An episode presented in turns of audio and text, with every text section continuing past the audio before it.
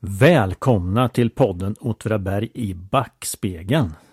Lokalhistoria med Brukskultur Åtvidaberg och Camilla Smedberg. Jajamän! Tänk Roy att vi äntligen är här nu, att det äntligen är dags. Det ska bli så himla kul. Jag heter då Camilla Smedberg. Till vardags så hittar man mig på Linköpings universitet där jag varit så länge som sedan 1989 då jag började läsa just historia och intresserade mig från allra första början för Åtvidabergs lokala historia. Men sen blev jag kvar på universitetet och har arbetat med en rad olika saker och är idag ceremonimästare. Men eftersom jag tycker att det här med historia är så himla roligt så har jag sedan ett par år tillbaka ett företag eh, där jag sysslar just med lokalhistoria, skriver, håller föredrag och eh, driver också en Facebook-sida som heter Stort, smått och lite däremellan där jag lägger ut gamla foton på framförallt Åtvidaberg. Sen sitter jag också med i Brukskulturstyrelse och i brukskultur så arbetar ju du Roy. Det stämmer. Eh, och jag som hälsar er välkommen heter alltså Roy Andersson. Och jag är väldigt mycket åtvidabergare. Även om jag inte kan kalla mig för ur-åtvidabergare då min släkt inte bott här i de tre generationer som, som krävs för det. Eh, jag har alltså en utbildning inom historia, statsvetenskap och arkivvetenskap och arbetar nu som arkivarie och verksamhetsledare på föreningen Brukskultur Åtvidaberg. Som i sig fungerar lite grann som ett stadsmuseum fast i miniatyr. Mm. Och nu ska vi då testa på det här med att podda. Alltså en helt ny kanal men med gammalt innehåll.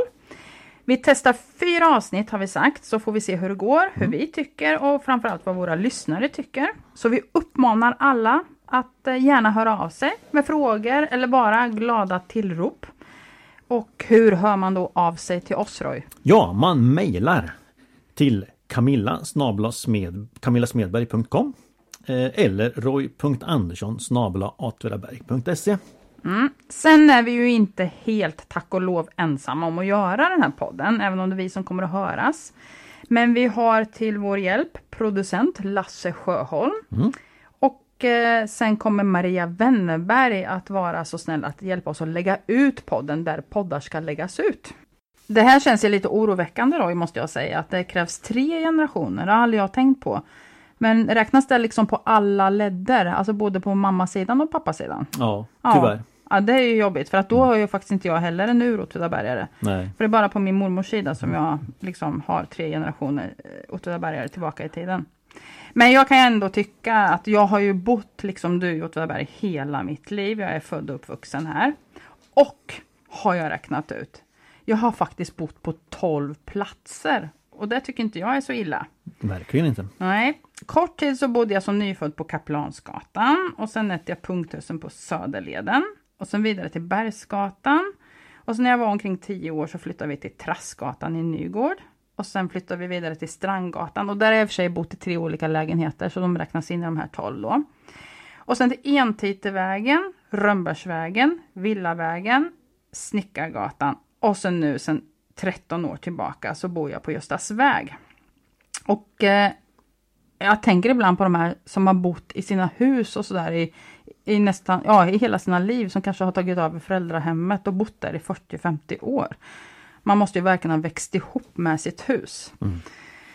Men eh, det här är precis det vi har tänkt att vi ska prata om i det här första avsnittet. Eh, gatunamn och kvartersnamn i Åtvidaberg. Och här räknar jag ju upp en hel del som, adresser som jag har bott på. Då. Mm. Eller hur? Ja, det är det vi ska ja, prata om. Precis. Mm. Ja, och, och, dels därför att både du och jag får ganska mycket frågor om varför en gata heter si eller så eller var namnet kommer ifrån. Men också därför att gata och kvartersnamn kan väcka intresse för en orts historia och kan, eh, man kan, kan säga väldigt mycket om en, ort, om en orts historia också. Mm. Och jag kan ju om man inte redan gör det när man är ute och går i Åtvidaberg idag så skulle jag ju uppmana folk att titta titta på vad heter gatorna egentligen och var kommer det här namnet ifrån? Och som sagt, det är redan som, eh, folk som undrar över det och hör av sig till oss och frågar om vi, kan ha, om vi har svaren på de här frågorna då. Men vi har i Åtvidaberg till exempel en massa sådana här eh, vanliga namn på gator också.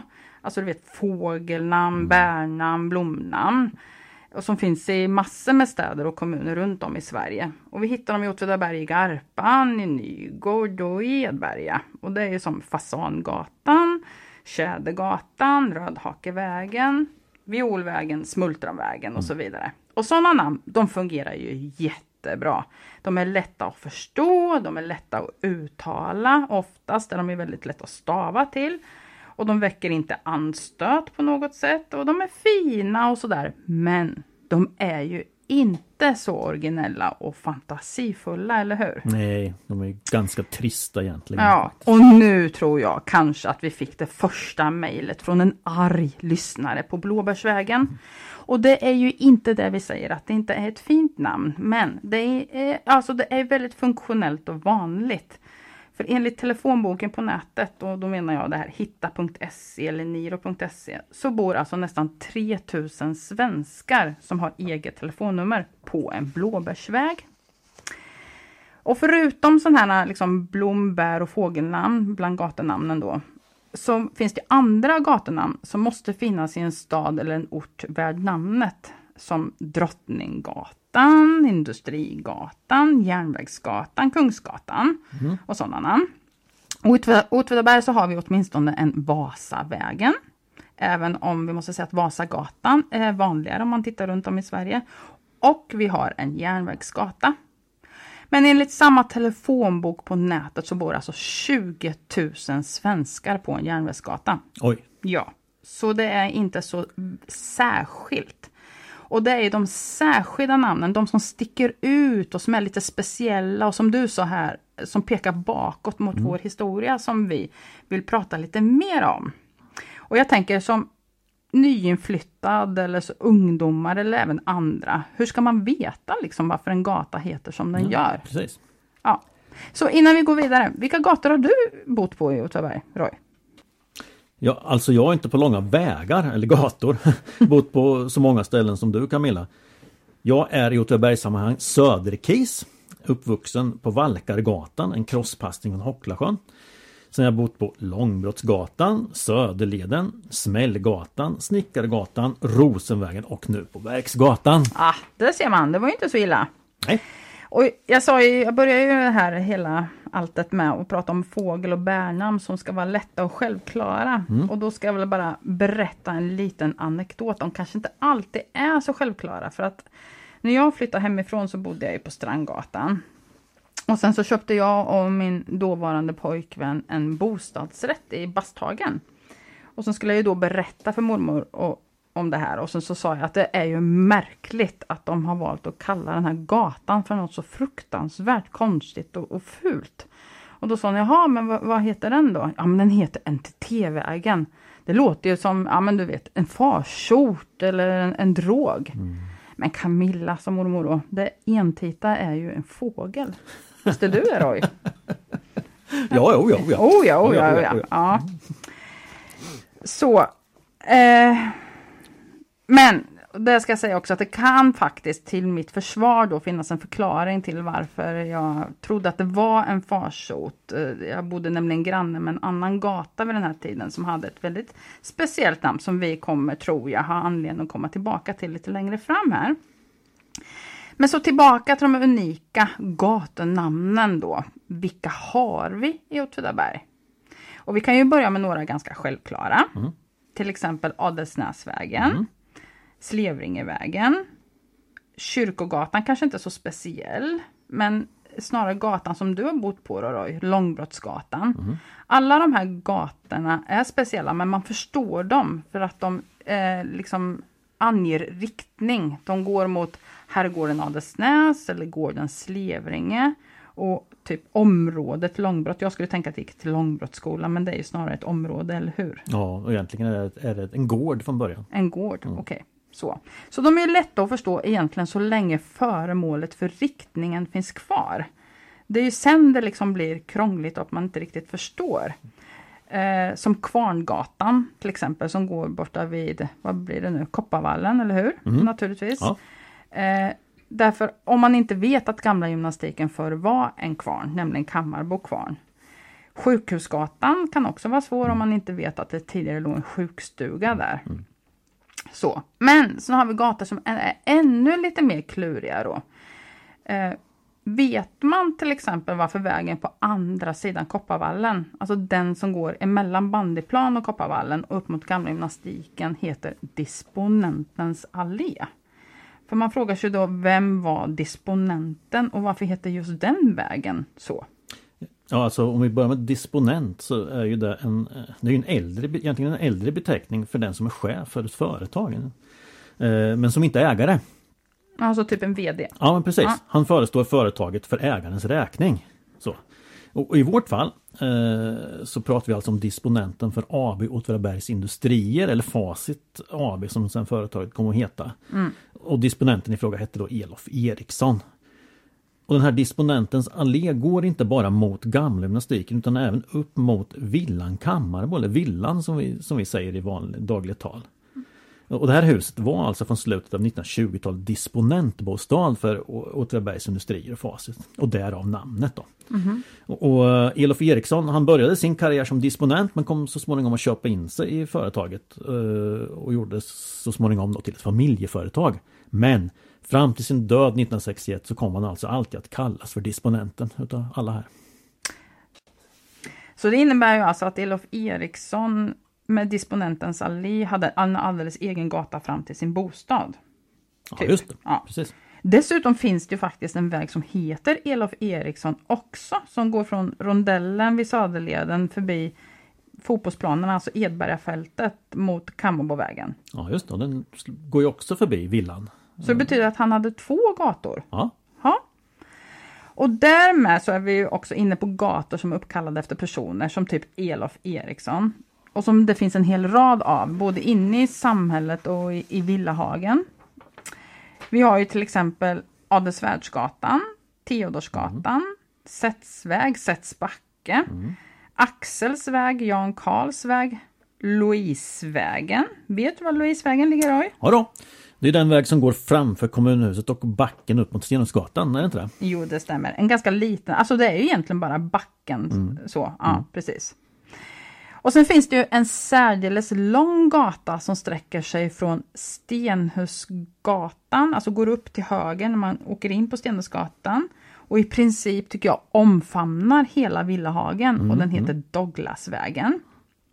Och då funderar jag på, vet de som, bo, som bor på Douglasvägen idag vem Douglas var?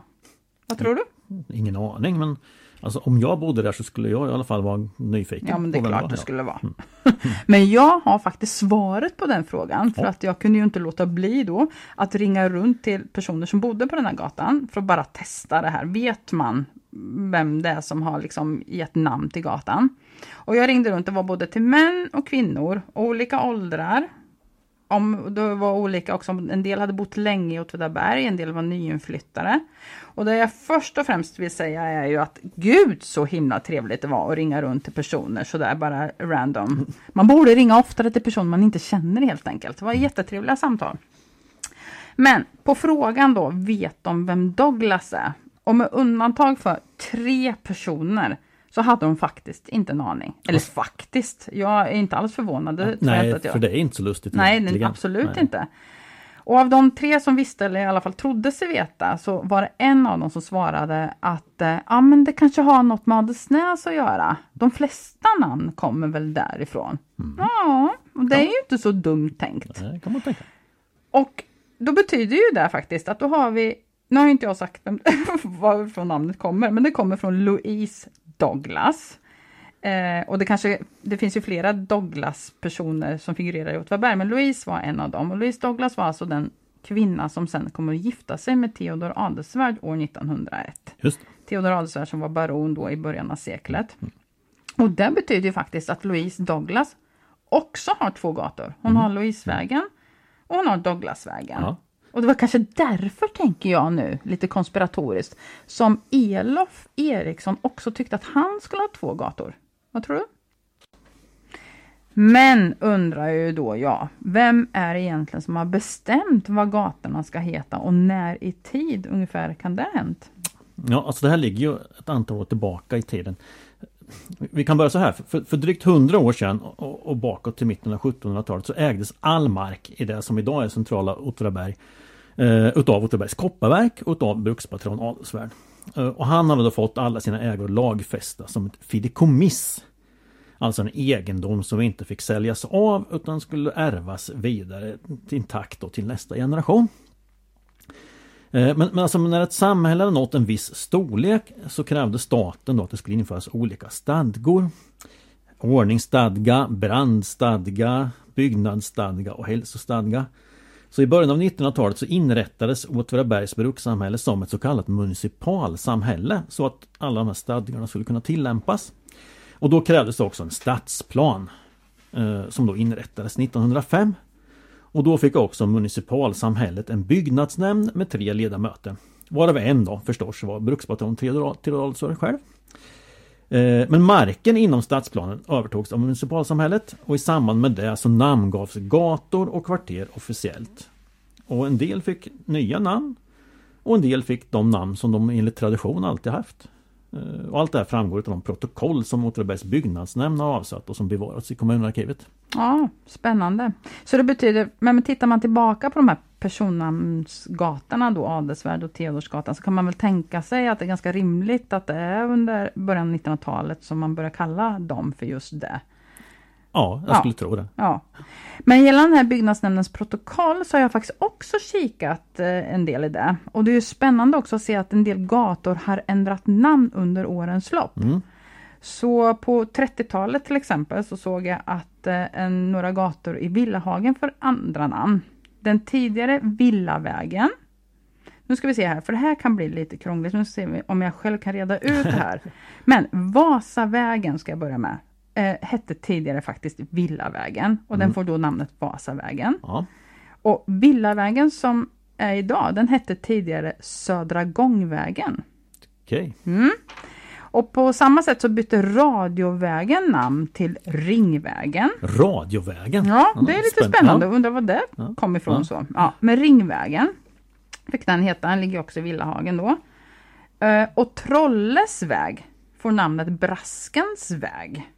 Och då undrar jag, har du en aning om vem Trolle var och varför Braskens väg kom till? Ja men alltså de här båda namnen har ju en kyrklig koppling. Eh, det fanns ju alltså en Gustav Trolle som var biskop i, i Linköping under en kort tid i början av 1500-talet. Och han hade, spelade också en omstridd roll i, i, i Stockholms blodbad.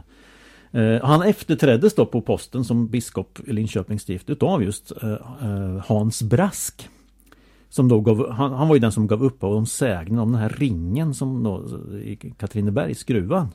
Eh, men det ska vi inte ta här nu, det kanske vi kan återkomma till i något annat program. Jaha, mm så Ringvägen skulle faktiskt kunna ha koppling till den här Braskens väg, alltså att det handlar om den här ringen? Ja, ja men det har du ju rätt i. Jag har, jag har inte tänkt i de banorna, jag tänker liksom ring som i ringväg, men ringväg är ju förstås. Ja, så yttre ringväg ja. runt, ja. Ja.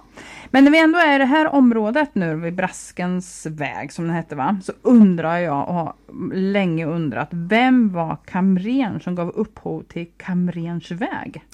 Ja, alltså det skulle alltså kunna vara eh, kamrern och kontorschefen vid Åtvidabergs Industrier, Oskar Nilsson. Mm. Eh, han var alltså mångårig ledamot av Åtvidabergs byggnadsnämnd, municipal och kommunfullmäktige. En prominent person helt enkelt. Jaha, men han satt alltså i byggnadsnämnden bland de här ledamöterna, så han var själv med och bestämde att det skulle heta en gata skulle uppkallas efter honom själv? Det vet jag inte. Men, mm. Ja, mm. Ja. Och sen har vi också en gata som går längs Centralskolan. Som också är en sån gata som man undrar över, som jag faktiskt passerade idag. Vem var Silén? Silén måste ju vara Lasse Silén, en av 1800-talets brukstjänstemän eh, som verkade här i Åtvidaberg. En originell ungkarl och en väldigt god sångare tydligen. Mm. Um, vi har skrivit om honom på Brukskulturs hemsida faktiskt uh, under rubriken Levnadsöden så där kan man läsa mer. Okej. Okay. Mm. Och som vi rör oss från Villahagen hagen då, och går ner mot samhället, ner för backen. Så vet jag att du och faktiskt även jag har fått frågor om vem i hela friden är Tilas som har gett upphov både till en gata och en backe ner mot samhället. Ja, inte bara en gata och en backe utan en plan också. Jaha, minsann. Ja. Mm. Mm. Eh, ja, först måste vi reda ut hans namn tycker jag. Eh, vi i Åtvidaberg säger Tilas. Ja. Men, men jag har hört dem som också kallar honom för, honom för Tilas. Oh. Mm. Så vad, vad säger vi, ska vi kalla honom för Tilas då? Som vi En Tylasbacken. Ja. Mm. Ja, Han hette i alla till- fall Daniel Tilas och var en av 1700-talets mest kända bergsvetenskapsmän. Bergsråd eh, hade fått han hade landshövdingstitel och var utnämnd till friherre af Tilas. Eh, han sägs också ha varit väl anskriven vid hovet och deltog flitigt i tidens politiska liv. Men det var alltså inom bergsbruket som han gjorde sin stora insats. Han var den första i landet som yrkade på nödvändigheten av grundliga geologiska undersökningar till hjälp för gruvbrytningen och han var alltså sin tids främste expert på Falu koppargruva. Men här i Åtvidaberg så spelar han en väldigt stor roll eh, på den tiden som koppargruvorna åter började bearbetas efter eh, månghårig eh, glömska. Alltså med moderna termer skulle man kunna säga att han var en slags konsult eh, som då anlitades utav det här nybildade bolaget Åtvidabergs kopparverk. Och hans uppgift var alltså att undersöka traktens många ödelagda gruvor och malmfält. Eh, och det här arbetet tog honom ut på en resa genom tre häraden och sju socknar. Wow. Ett, ett jättearbete. Eh, och hans arbete resulterade i två rapporter eh, som finns. Eh, en, en noggrann beskrivning av, av, av själva trakten här då, Åtvidabergstrakten och gruvdriftens historia. Samt en plan för eh, Åtvidabergs kopparverk på, på hur man då på bästa sätt skulle sköta gruvdrift och kopparframställning. Jaha, och vad sa han då?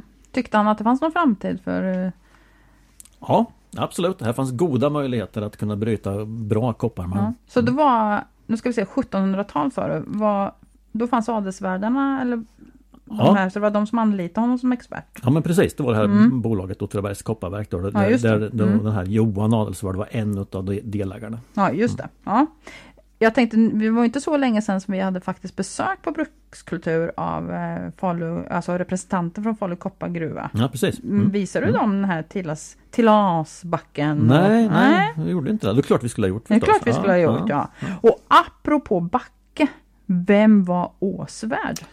Ja du Camilla, det vet jag faktiskt inte. Nej. Eh, Men det tänker jag att kanske att våra lyssnare kan bidra och hjälpa oss med. Ja. Eh, Det kanske är någon som har en aning om vem Ja. det här Åsvärd var. Det är ju en av alla de här branta backarna som går från Stenhusgatan och upp till Ja, typ Folkets park. så. precis. Alltså Villahagen där. Ja. Ja. Jag tänker de som har spelat fotboll i Åtvidaberg, eh, åtminstone de äldre, de har nog säkert sprungit den där på vintern. Aha, Alltså oj. en klassisk Ja. träningsbacke. Ja. Är det den brantaste backen? Eller är det den backen som ligger Den bredvid? känns, det vet jag inte men den känns som den man springer i alla fall. Ja. Mm. Ja. Sen har vi kanske en av de allra märkligaste eh, namn på gator som jag inte vet om det är ett namn eller om det är någonting annat. Som ligger på Djurgården bakom åsen, Nogisvägen. Mm, den är ju en väldigt märkligt namn. Ja. Alltså det skulle kunna, den skulle kunna vara uppkallad efter eh, den japanska generalen Nogi Marasuke. Mhm. Som då utmärkte sig i kriget mot Ryssland 1904-1905. Och det skulle passa bra ihop med den här stadsplanen också då, Ja, som vi just gjorde det. samtidigt. Ja. Mm. Eh, om man har någon koppling till Åtvidaberg, det känner jag inte till. Eh, men, men på den här stadsplanen då så går Nogis väg förbi kvarteret Japan. Eh, det fanns också en Togos backe. Mhm. Som då i samma anda skulle vara uppkallad efter den, den japanska amiralen Togo Heiachiro. Även han då som gjorde sig ett stort namn i, kriget mot, i, mot Ryssland då. Eh, jag skulle tro att kvarteret Japan är kopplingen i så fall. Jaha. Ja. Och det är spännande för att Japan blir ju så att om man tänker, man ser den här vägen framför sig, det är väl Östantorpsvägen. Och så skulle de här gatorna, Nogisvägen går ju vänster och så om man kommer över kullen så kommer man ju ner till kvarteret Japan, eller hur? Det gick Ja, ja. flera vägar egentligen över den här kullen ja, då. Ja, Ja. Och inga av de här vägarna är kvar egentligen idag. Nej, just det. nej. Nej. Så det här skulle ha varit någon slags hyllning. Men tänk att de kanske var här på riktigt? Ja, man vet inte. Nej, det vet man inte. Nej, det var det nog inte. Ja. Okej, sen finns det, eh, om vi nu förflyttar oss tillbaka egentligen igen till samhället, så tänker jag, eh, det här är nog en väg som jag tror, jag har bara hört dig kalla den här så. Jag, jag ser inte att det står någonstans att den heter så, eh, men från Sjukhusgatan, eh, som ligger då, eh, alltså, ja, Sjukhusgatan går ju på tvären mellan Kyrkogatan kan man Mm, säga mm. och eh, Slevringevägen blir det Mm, va? ja. Mm. Eh, och här, alltså bakom Klinta så finns det en liten väg som, kallar, som du ska jag ju säga då, eftersom jag inte hört det, någon annan kalla det, för Brattsbacke. Mm. Den heter väl egentligen Svenbergsvägen? Mm. Ja. Ja, just det. Eller? Mm. Ja. Och fortsätter liksom över på andra sidan då, Slevringvägen. Och så kommer ju Svenbergsvägen där också. Men vem, varför kallar du den för det? Undrar Jo men det där står i, den, den kallas för det under 1800-talet. Eh, och den här Bratt då som som, som hade namngett den här backen. Eh, det var alltså en Geschworner Karl Bratt. Eh, En Geschworner? Ja, han var alltså den högsta, högsta hade högsta befälet för all gruvbrytning i Åtvidabergstrakten. Det var bergmästarens eh, handgångna man kan man säga. Okej. Ja. Ja. Eh, och han hette, Karl Bratt. Och han bodde alltså i, under en period i det hus som idag inhyser Åtvidabergs hotell. Jaha. Eh, och den här Bratt han var väldigt trädgårdsintresserad. eh, Och odlade upp den här kullen som går ifrån själva eh, Stenungsgatan upp emot Sjukhusgatan. Mm. Eh, och därav så kom den att kallas för Brattsbacke. Ja. Men he, tror du att den officiellt heter så? Om man skulle gå till gamla kartor och titta på Nu sitter ju du med Ja, kartor jag har där. faktiskt en, ka- en karta här. ja. Vi kan se. Uh, oj. Um, ska vi se här. Eh, ja, nej. Nej. den Jag tror, egentligen tror jag nog att det här är du som Ja, ja, Ja, ja, men vi kan kika vidare på kartan sen då. Men jag skulle också vilja ta upp det som jag tror kan vara ett av de sista Alltså den sista personnamn som har gett upphov, alltså en, den sista personnamnsgatan i Åtvidaberg. Mm, Det är nog den, tänker jag då, som jag själv bor på, nämligen Göstas väg.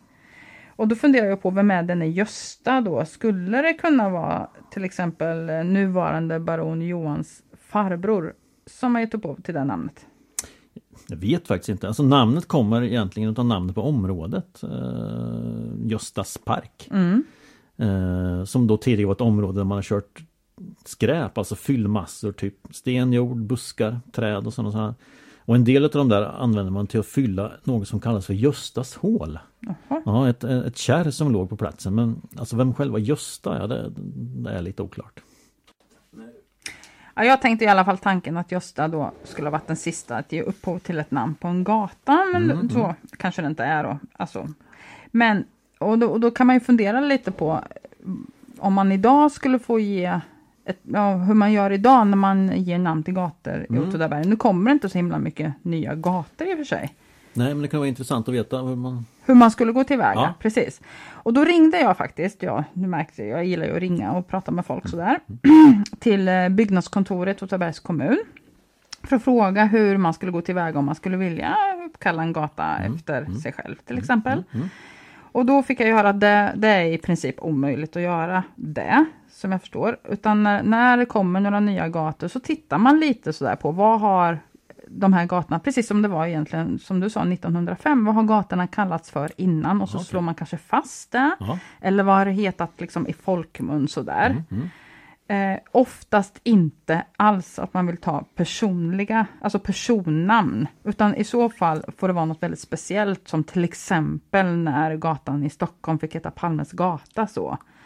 Eh, och skulle det vara så att någon vill ha ett personnamn så skulle det här inte liksom bara något man kan besluta på byggnadskontoret utan då skulle det behöva gå upp i högre instanser, så byggnadsnämnden eller ännu högre och sådär och att man får diskutera det. Men som sagt, det är ju inte så ofta det kommer nya gator. Men vi har ju några faktiskt och det ena är väl Bysjöstrand och sen är det en i närheten av eh, där Brukskultur sitter, nämligen Fabriksgränd Mm, 4. Och mm, där kan man ju se liksom Bysjöstrand, det är ju rätt na- naturligt. Mm. Fabrik, Fabriksgränd 4, också naturligt därför Mm. att det hette, vadå? Så Någonting sånt liknande. Ja, C-fabriken. Ja, precis, C-fabriken. Eller B-fabriken, förlåt. Ja. Mm.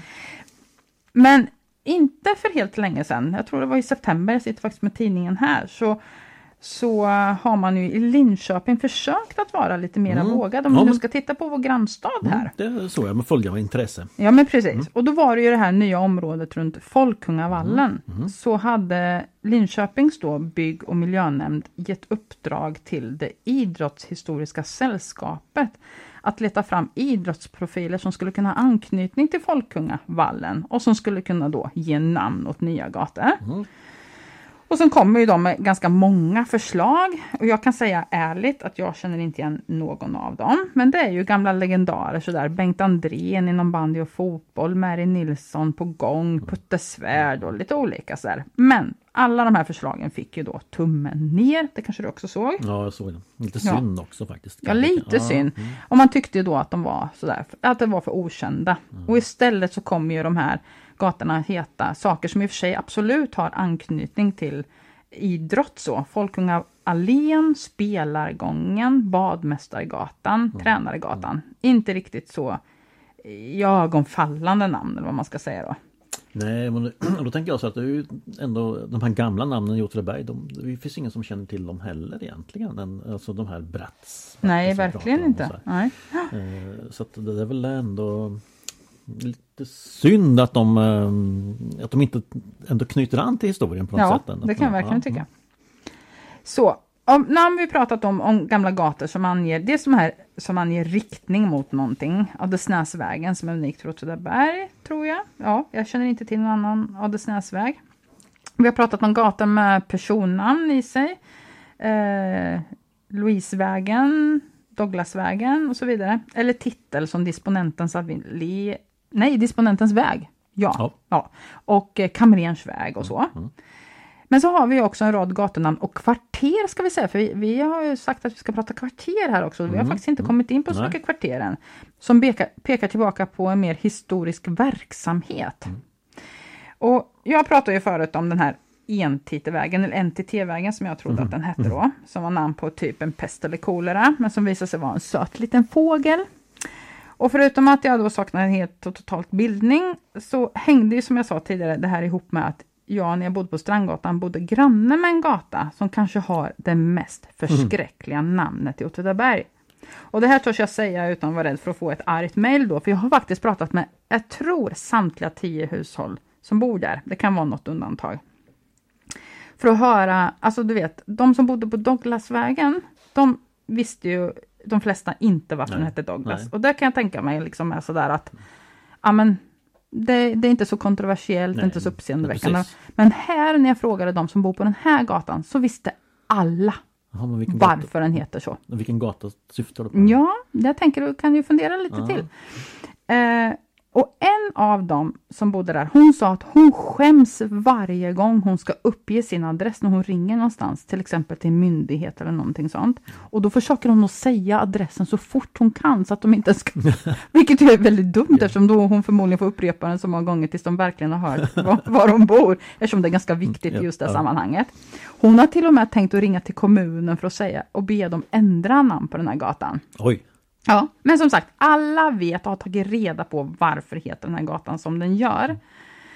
Och det är då Epidemigatan. Jaha, ja. ja, ja men då förstår jag ju förstås. Ja, eller hur? Och, och, att den heter så som de nu visste då, det berodde på att det här förr i tiden, ungefär samtidigt som det fanns en sjukhusgata på, eller sjukstuga på Sjukhusgatan, så mm. fanns det här en epide, ett epidemisjukhus. Mm, just. Ja.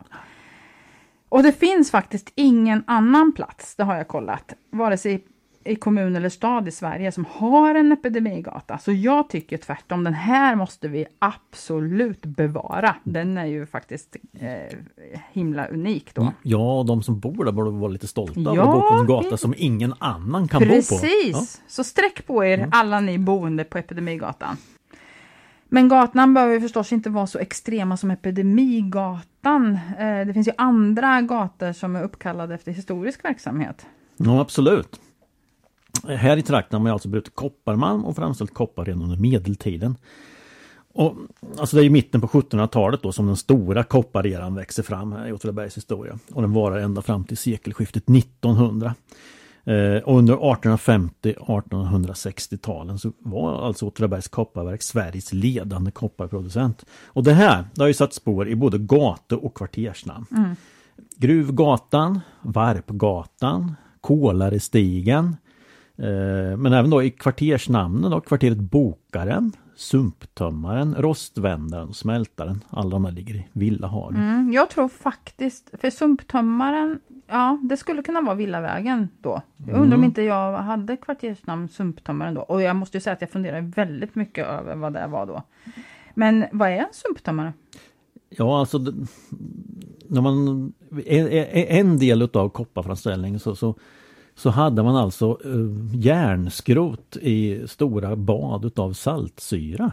Eh, och, de här, och där är, lastar man ner kopparmalmen och sen så fälldes kopparen ut på det här järnskrotet. Jaha. Och sen så kunde man då, skulle man tömma det här, den här sumpen, den här vätskan. De som gjorde det kallades då för sump, sumptömmare. Mm. Så det är ett, liksom ett sätt att frilägga koppar Ja, från andra ja, mineraler precis. Mm, eller vad mm, nu, ja, mm. ja. Ja, ja, nej men det finns ju massor att gå vidare på här och fundera över varp och rostvändare och sådär. Men sen tänker jag efter kopparbrytningen så, och som du sa i början av 1900-talet Mm. så kom det en rad andra industrier Mm. som placerades framförallt där gropen, alltså Ja, där som ligger det. idag. Mm. Som bryggeri och mejeri, slakthus och snickerifabrik. Alltså vi har ju haft en rad olika verksamheter som är helt Ja. fantastiska. Och där heter ju gatorna också mycket riktigt Bryggaregatan idag, Mm, Mejerigatan, mm, Eksågsvägen har vi. Och till och med en hyttgata som alltså går tillbaka på Ja. kopparindustrin där. Ja, precis. Mm. Mm, mm. Men vad är ursprunget till Kotterigatan? Här kastar jag mig från ena gatan till den andra. Jag hoppas du hänger med. Ja men det är ju ett otroligt spännande namn Mm. eh, egentligen. Eh, alltså namnet Kotterigatan går tillbaka till en byggnad som låg där som kallas för Kotteriet. Och var går den här gatan förresten? Alltså Kotterigatan går ifrån Långbrottsgatan upp mot Bergsgatan. ja just det. Ja. Mm. Eh, och den här, den här byggnaden då som låg där eh, var en så kallad fröklängningsria. Alltså en, en byggnad som var inredd med ett klängningsrum, ett rum för kottar, arbetsrum och kontor. Alltså där man torkade kottar för att ta hand Och vad om menar vi då kottar? Vi menar Ja, grankottar. grankottar och Ja. tallkottar. Ja. Ja. Mm. Och därav namnet Kotteriet. Och vad skulle man ha dessa kottar till kan man ju undra. Ja men man, man eh, tog alltså torkade dem för att ta hand om frön som man sen kunde driva upp plantor. Aha, så det här vi pratar skogsvård Jajamän. här. Mm, mm, Aha.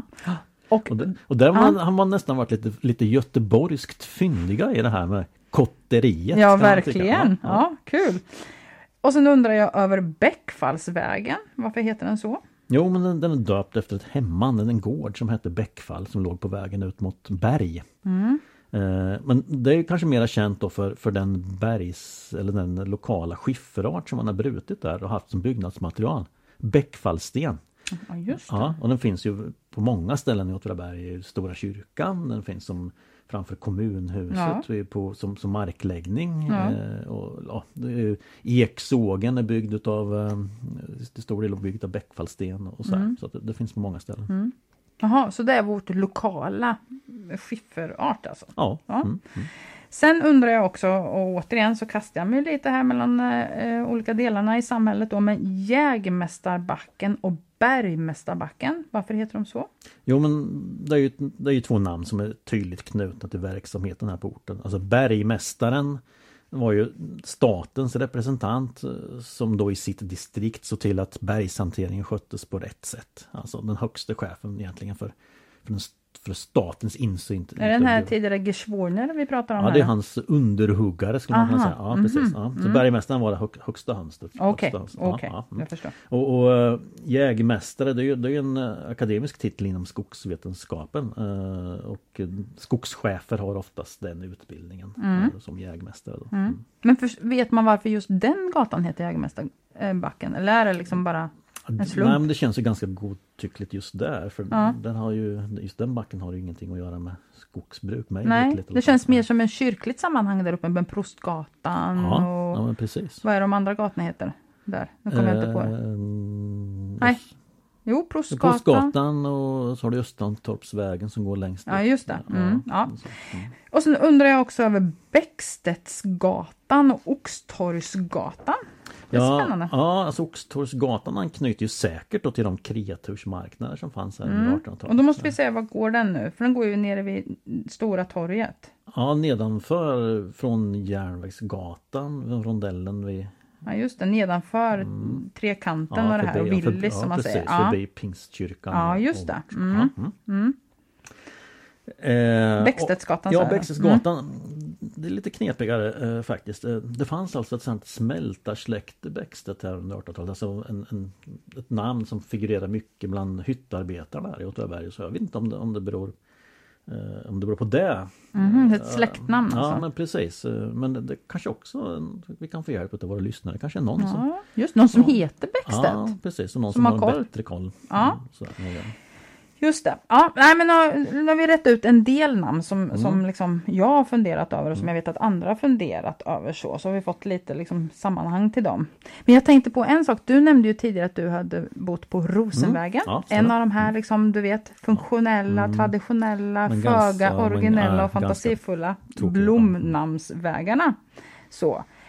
Då måste jag säga, vet du att det ursprungliga förslaget, för det är också det här, ni vet de gamla protokollen Mm. från kommunen då, eh, som jag, kik jag kikat i, att det ursprungliga förslaget till vad den gatan skulle heta var Facitvägen. Vad Nej. säger du om det? Ja, Riktigt häftigt. Ja, det hade du gärna velat. Absolut. Och. Klövervägen, som det heter idag, skulle Mm. från början ha hetat Siffervägen. Okej. Mm. Vallmovägen skulle hetat Maskinvägen. Mm. Och Höjdvägen, nu rör vi oss till andra sidan järnvägen, va? Mm. den skulle ha hetat Industrigatan. Ja. Och det är ju helt klart väldigt facit, facitinspirerat. För det tänker jag på att det finns ju faktiskt inga gator alls i Åtvidaberg idag, förutom ja, i och för sig, eh, Elof Eriksson, Mm. som har liksom, som pekar tillbaka på facittiden. Och är inte det lite konstigt? Jo, det kan man faktiskt tycka. Men, men det, det finns inga gator så du Camilla, men det finns kvarter faktiskt. Eh, och just Höjdvägen då som, som vi pratar om och, och Smällgatan så finns alltså kvarteren Kugghjulet, eh, kvarteret Facit, Räkneskivan, Veven och Tangenten. Eh, och lite längre norrut så finns det kvartersnamn som eh, knyter an till den ganska omfattande träindustri, träindustrin som fanns i Åtvidaberg. Eh, vi har kvarteren Snickaren, Stolmakaren, Målaren, Tapetseraren, Svarvaren, Faneraren, Poleraren, Kantaren, Sliparen, Sågaren, Bonaren, Stolen, Skåpet, Karossen, Bokhyllan, Skrivbordet, Parketten och Skivan. Ja, men det är ju helt, jag. fantastiskt.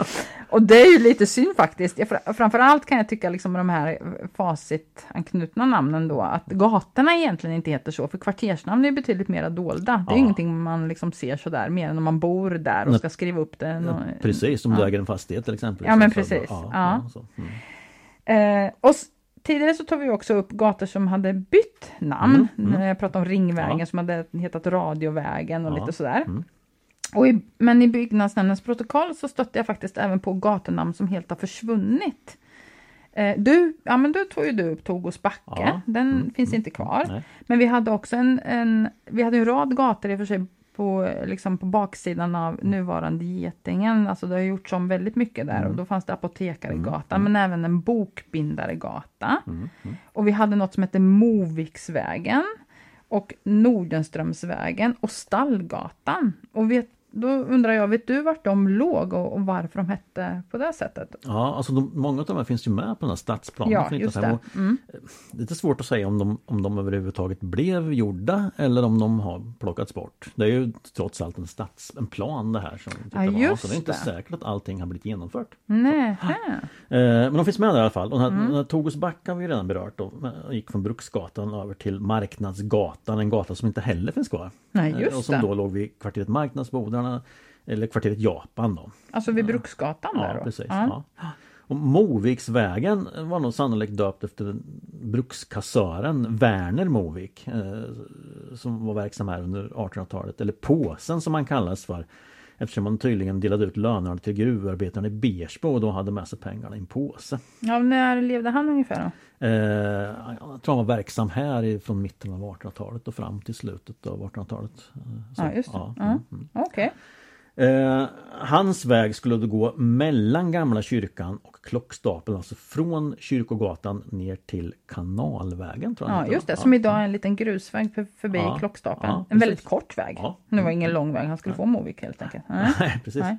Eh, den här Bokbindaregatan den gick alltså ifrån Järnvägsgatan till Tilasvägen och Stora torget. Och den finns som du sa inte idag men den in, just den sträckan ingår i Adelsvärdsgatan. Ja, just det. Mm. Just det.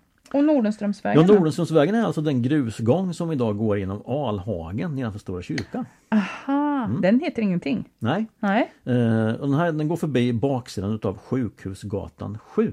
Mm. Eh, En byggnad som byggdes på 1850-talet för brukets juridiske rådgivare bergsnotarien och härads, vice häradshövdingen Erik Salem och Nordenström. Mm.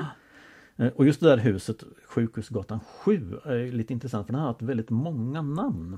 Men det ska vi inte ta upp här, men det Nej, kanske vi kan återkomma till vid Ja. ett senare program. här. Och slutligen då Stallgatan. Eh, när jag alltså skulle gå från Östantorpsvägen ungefär i höjd med stallet och så ner till den, det som vi idag kallar för Verksgatan. Alltså över parkeringen egentligen. Ja, just det. Mm. Ett av mina absoluta favoritprogram på radio är ju Spanarna. Mm. Och då tänker jag att vi skulle kunna knyta an lite till det. Och förutom att vi nu har gått tillbaka så skulle vi också kunna fundera lite på vad skulle Mm. nya gator heta om vi fick bestämma. Nu vet vi ju att vi inte skulle få namnge precis hur vi vill, men om vi får drömma fritt så.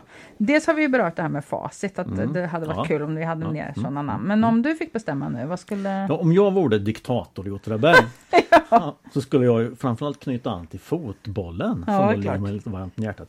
Vad säger du om kvarteret Mittfältaren eller Centerhalven? Eller Målvaktsvägen Det är kanske? riktigt bra. mm. Varför inte Knalins gata eller Ja. Jan Olssonvägen? Guldgatan? Conny Torstenssons gränd? Roger Magnussons park? Ralf Edströms plan eller Roland Sandbergs allé? Ja, det är Ja, fantastiskt. det finns, och det finns ju många fler namnkunniga fotbollsspelare än dem. Så det finns ju otroliga möjligheter för att kunna Ja. skapa kul namn här. Ja, jag undrar vad alla de skulle tycka som tycker att vi har lite för mycket OFF eh, fokus i Åtvidaberg. Så då får väl jag liksom kontra lite. Jag har inte tänkt, eh, då är det jättemånga bra förslag. Eh, Men jag tycker att vi måste hylla en som jag flera gånger i veckan tackar så varmt för att vi har så många så fantastiska foton. Och nu är ju den här en person som har levt för länge sedan. Men jag tycker absolut vi borde ha en gata som heter, eller en väg som heter Torinvägen. Ja, Alltså. Johan Torin. Ja. Sen skulle jag ju personligen naturligtvis vilja hylla min egen mormor, så den Gunvorsgata skulle jag ju väldigt Ja, gärna vilja ha. Det skulle vara ett trevligt ställe att bo på. Ja, det tror jag. Jag tycker det låter mysigt, Gunvorsgata. Mm, ja. Låter så här, mm, nybakade bullar och, och kall mjölk, eller hur? Ja. Sen eh, Siris väg kanske. Mm, Siri, jag har ju blivit bekant med en kvinna som jobbade på Adelsnäs som yngre, som idag är snart 97 år. Mm, Som eh, är en fantastisk person. Mer av de här personerna liksom som inte kanske märks på fotbollsplaner och sådär, Mm, utan har stor betydelse på andra sätt. Precis. Sen kan jag också tänka mig att om vi nu inte kom fram till vem Gösta var som har namngett Göstas park och Göstas väg, så skulle jag, tanken på att det skulle kunna vara Gösta Friström som var skogsarbetare och jobbade många år för baroniet Adelsvärd, som jag hade den stora förmånen att få intervjua, som var en fantastisk hedersperson och skogsmänniska. Så. Mm. Låter som det många bra namn. Alltså. Och det finns säkert många personer som är väl värda Ja. en gata tänker ja. jag. Jag Ja, tänker Roys väg. Ja, eller Roys väg. Camillas gränd. Ja, eller- eller vi kan ju göra om Kamomillvägen, den här, ja, till Ja. Camillvägen. Ja. Nej, men det, nu har vi bara så hintat lite, Ja. så får vi se om kommun lyssnar på det här och tycker att något av våra förslag är bra, Mm. tycker jag. Det här var första poddavsnittet av fyra. Vi har ju redan förstås planerat för vad nästa avsnitt ska innehålla. Mm. Och eh, du nämnde ju här förut Sjukhusgatan 7 och ett, Mm. ett hus där, alltså på Sjukhusgatan som hade haft många namn genom historien. Och eh, så sa du att vi ska inte prata Mm, mer om det nu och det ska vi verkligen inte för att nästa avsnitt ska just handla om hus och platser i Åtvidaberg. Ja.